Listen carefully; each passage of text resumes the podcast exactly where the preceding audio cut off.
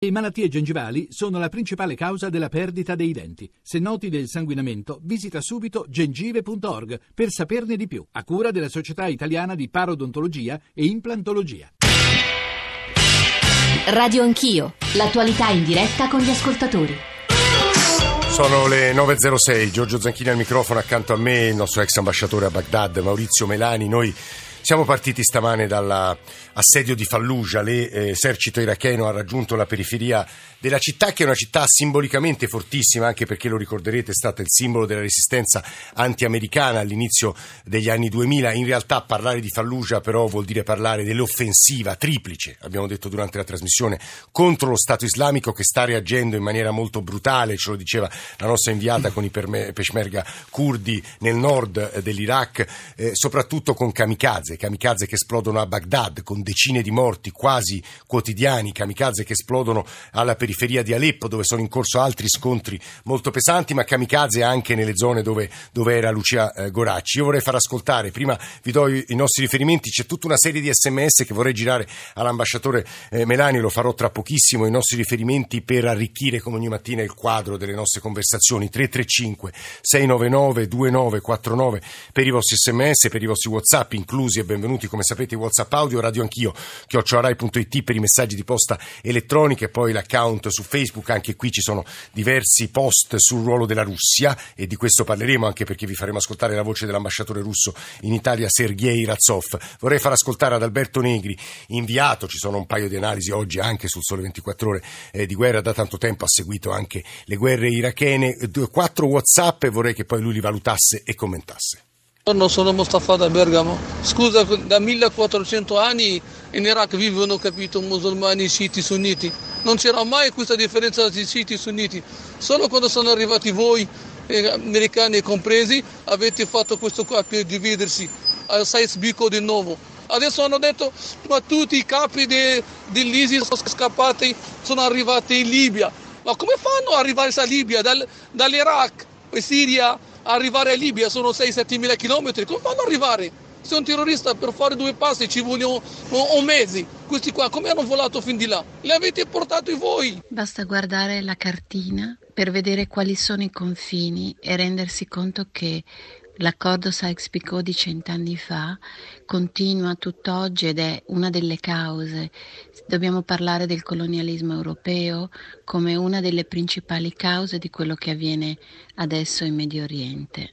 Viviana. Buongiorno, sono Antonio da Prato. Solamente grazie all'impegno di russi eh, guidati dal grande Putin si è evitata la debacle totale della, della Siria e da lì siamo ripartiti perché non ce la raccontiamo non sono certo i bombardamenti dal cielo della coalizione internazionale, non sono certo eh, i piccoli gruppi di eh, Marines gettati qua e là che, stanno, che hanno invertito le sorti della, della guerra contro l'ISIS, ma è la resistenza fortissima uh, delle forze di Assad eh, appoggiate dai russi, che mai come in questa occasione possiamo definire i salvatori della libertà e della, eh, della democrazia. Buongiorno, sono Vincenzo da Catania e a Fallujah per la battaglia finale contro lo Stato islamico, al massimo per qualche anno entreranno le truppe governative, poi saremo punto e da capo. E già si vede dalle rappresaglie degli attentati a Baghdad. Alberto Negri, un po' di valutazioni su quello che ci dicono i nostri ascoltatori. Ma eh, prima con l'ambasciatore Melani abbiamo esplorato le ragioni storiche no? di, del quadro che abbiamo davanti. Sì. E lo conosciamo certamente, il colonialismo anglo-britannico, le politiche di potenza, gli interessi economici legati al petrolio, basti pensare a quella Mosul che eh, generò un po' quella sindrome di Sevr nei turchi, no? perché loro avrebbero voluto recuperarla insieme al petrolio. Ma al di là di tutto questo, e che conosciamo bene, e beh, qui bisogna pensare però che questi paesi sono stati governati per decenni e decenni da dittature che hanno approfondito il solco all'interno delle varie componenti etniche e religiose settarie della Siria e soprattutto dell'Iraq eh, i vari governi eh, che hanno che hanno gestito l'Iraq anche prima di Saddam hanno spostato centinaia, milioni di persone da una parte all'altra del paese. Gli arabi venivano spostati a nord in qualche modo per essere contrapposti, contrapposti ai curdi, no? eh, i sciiti venivano messi nelle loro aree per diventare più omogenei da governi filo, filo sciiti e Saddam Hussein ha completato l'opera giustapponendo queste queste componenti sociali, etniche e settarie. Molto spesso si dice convivevano assieme. Non è esatto. Erano costretti in qualche modo a vivere assieme. Non si trattava di comunità che vivevano veramente comunitariamente la vita, ma venivano giustapposte una all'altra a seconda degli interessi dei vari dittatori e le politiche di potenza attuali degli stati della regione, dalla Turchia all'Arabia Saudita all'Iran, in qualche modo hanno ancora più approfondito questi solchi. Mm, mm, mm, eh, Alberto, l'altro aspetto, un ascoltatore diceva e sottolineava il ruolo di Putin come portatore di libertà e democrazia, uno fa un po' fatica a pensarlo così, ma insomma qual è la tua opinione su questo? Putin e, e la Russia giocano la loro partita esatto. di, di, potenza pure loro, avevano la base a Tartus in Siria e volevano mantenerla, è uno sbocco per il Mediterraneo, la Russia storicamente ha sempre puntato ai mari caldi e continua a puntarci oggi con la guerra in Siria magari, no? mm. ma anche per esempio con l'alleanza attuale di comodo, anche strumentale, con l'Iran che porta in qualche modo alla proiezione verso, verso il Golfo. E tutti coloro che sono oggi gli attori principali di queste vicende, cioè le potenze regionali, hanno degli precisi interessi. I sauditi temono enormemente eh, l'avanzata e l'ascesa dello sciismo, il dover condividere con l'Iran il Golfo, il Golfo.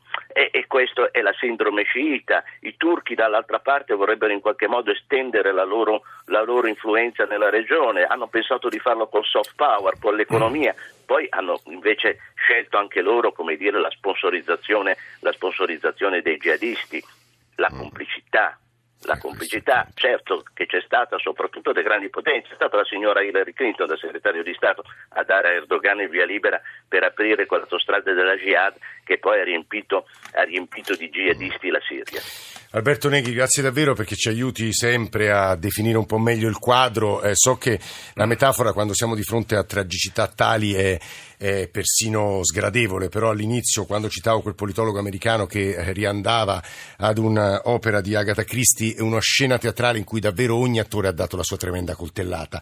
E io, io ho una serie di messaggi che vorrei girare all'ambasciatore Melani.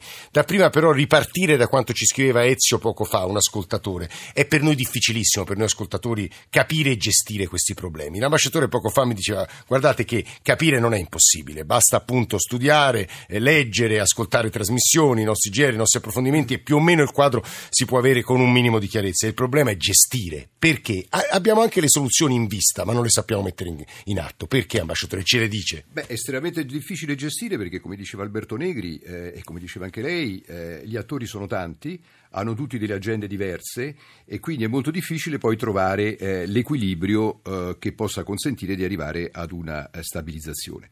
Uh, la stabilizzazione come si realizzerebbe? Si realizzerebbe se eh, si potesse giungere ad un'accettazione da parte dei diversi attori di una situazione di equilibrio fra di loro che porti poi a, quindi a degli, a degli arrangiamenti, sia per quanto riguarda le eh, influenze reciproche nella regione, sia per quanto riguarda gli assetti all'interno di questi stati. A volte si, eh, eh si ritiene che la soluzione sia quella della, della partizione di questi sì. stati, ma su quale base? Non, non, ci sarebbero delle basi sulle quali poter ripartire. Si farebbe un errore analogo, a, ma non esistono delle divisioni. Diciamo, oramai le popolazioni sono talmente diciamo, intrecciate tra di loro che è difficile fare delle divisioni etniche.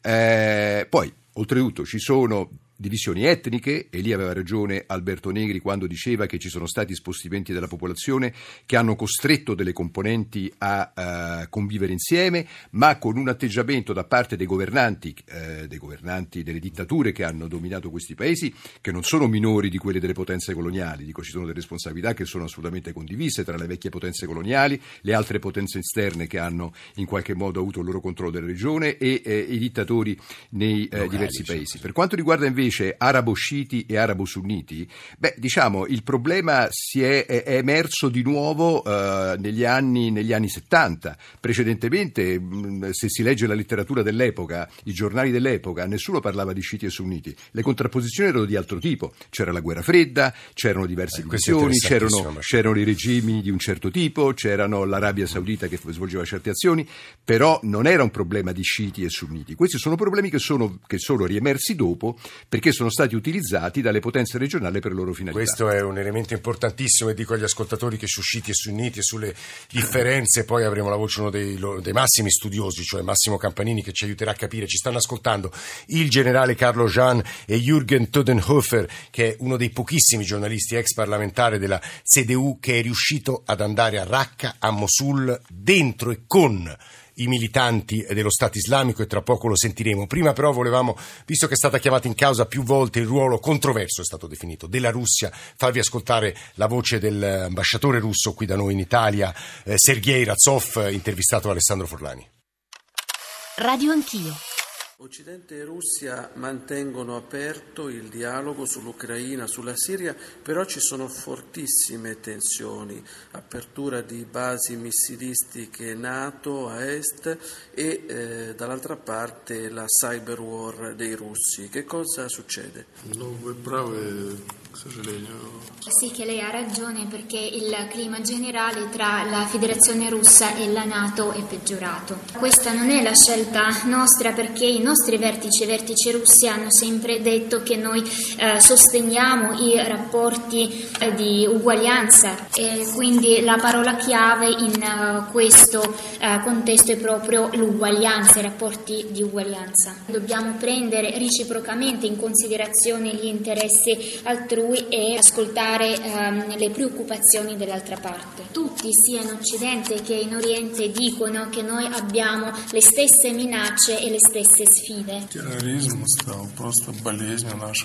Eh, per esempio il terrorismo è diventato proprio la peste, la malattia eh, del nostro secolo. E per esempio il presidente Putin eh, nel suo intervento di fronte all'Assemblea Generale eh, delle Nazioni Unite ha proposto questa idea di creare un fronte comune contro il terrorismo come quello eh, creato contro la Germania di Hitler eh, negli anni della Seconda Guerra Mondiale. Quindi adesso i nostri partner occidentali ehm, devono scegliere se collaborare con la Russia, ossia riconoscere il nostro ruolo chiave nella risoluzione dei problemi più importanti, cioè eh, la lotta al terrorismo, la risoluzione eh, dei conflitti regionali, oppure non cooperare con la Russia. La Russia è favorevole ehm, alla, alla risoluzione congiunta dei problemi. Quello che sta avvenendo eh, a Ginevra e a Vienna nelle trattative sulla Siria. È quello che la Russia auspica, cioè decidiamo tutti insieme il futuro oppure no?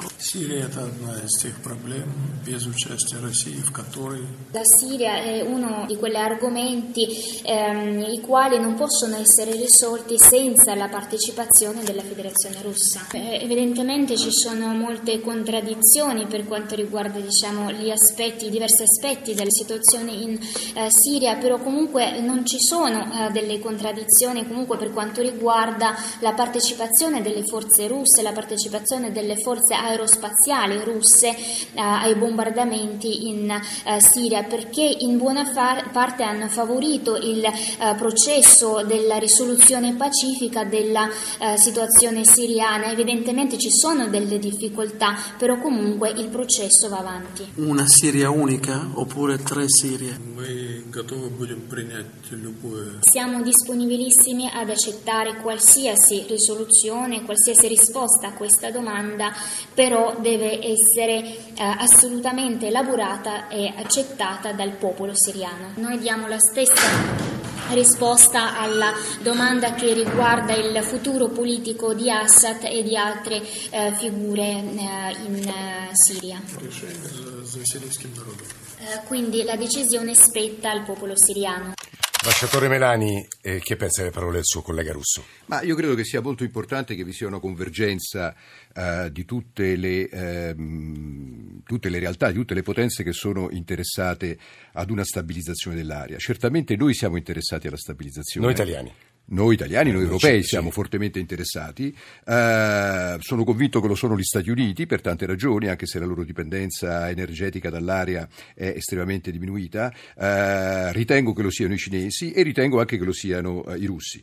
naturalmente una, un'area stabilizzata significa accettare certe realtà, cioè accettare che l'Iraq ritorni ad essere un paese che può ehm, usare al massimo le proprie risorse petrolifere e quindi ridiventare una, una avere una grande presenza sul mercato eh, petrolifero eh, eh mondiale, significa anche una stabilizzazione, significa anche eh, eliminare o neutralizzare eh, dei fattori importanti che hanno determinato tipo? la realtà nella quale, nella quale, ci troviamo e quindi occorre tendere a creare per i due paesi che sono in crisi e che sono in, stad- in uno stadio diciamo, di semifallimento come la, eh, come la, Siria e come l'Iraq delle, sol- delle soluzioni inclusive e queste soluzioni inclusive non possono essere eh, realizzate da delle dittature. Occorre andare verso un percorso che porti tutte queste componenti a riconoscersi Questo... in realtà nelle quali si sentono tutti i cittadini. Eh in grado federalismi di perché, guidati parlare, chi, parlare eh. del, popolo, del popolo siriano certo eh. il popolo siriano deve dopo potersi esprimere eh, questo è il, è il, punto decisivo lo toccheremo in particolare nella terza parte dicevo ci stavano ascoltando il generale Carlo Jean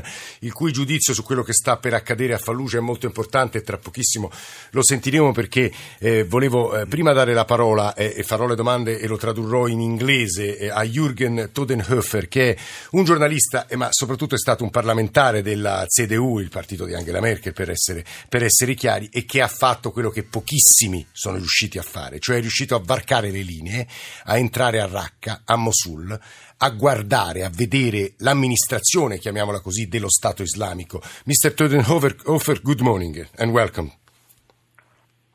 Buona giornata, good morning. Ah, buongiorno. Do you understand Italian? Uh, un po', eh. non... You, you, you'd prefer to, to, to answer in English. Yeah, uh, uh, could, could you tell us, could you repeat to us what you saw in Raqqa and Mosul? What's the life like in, in those areas controlled by ISIS? Gli ho chiesto com'è la vita nelle aree, nelle città controllate dallo Stato islamico. Mr. Todenhofer. In Raqqa, I didn't see that much. We could cross Raqqa only by car.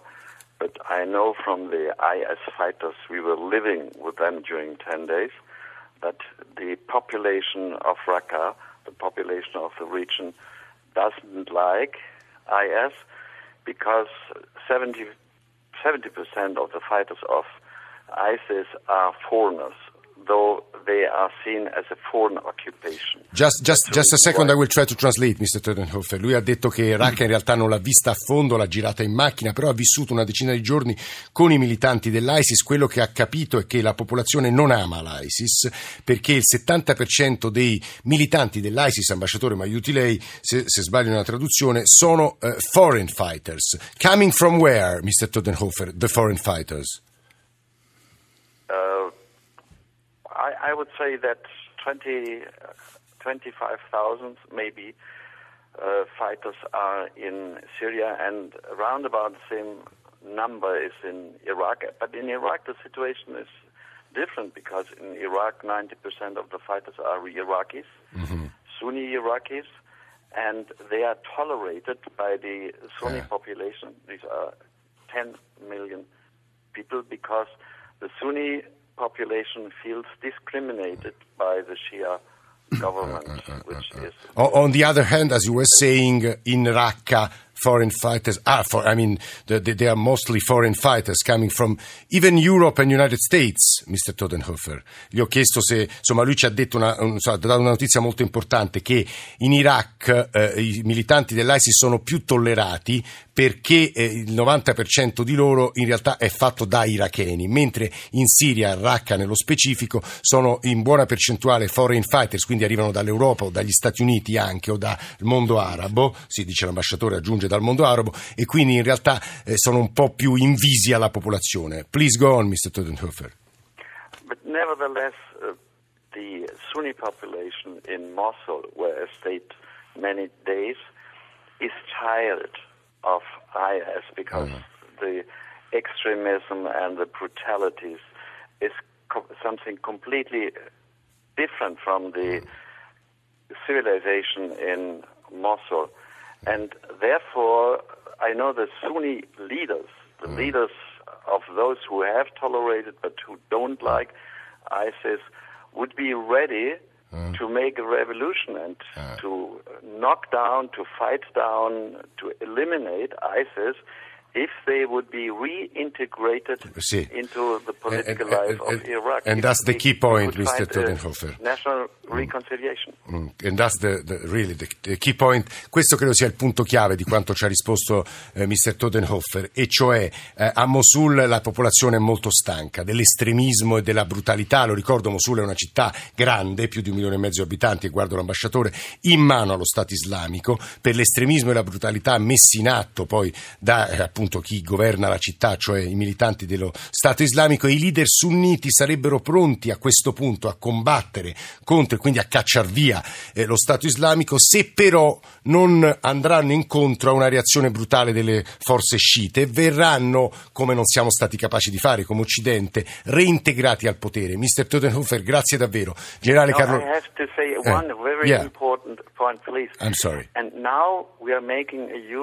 say one very yeah. important point, please. I'm sorry. And now we are making a huge mistake by Ah. bombarding these Ah. Sunni cities, Tigrit, Mosul, Ramadi, and Fallujah.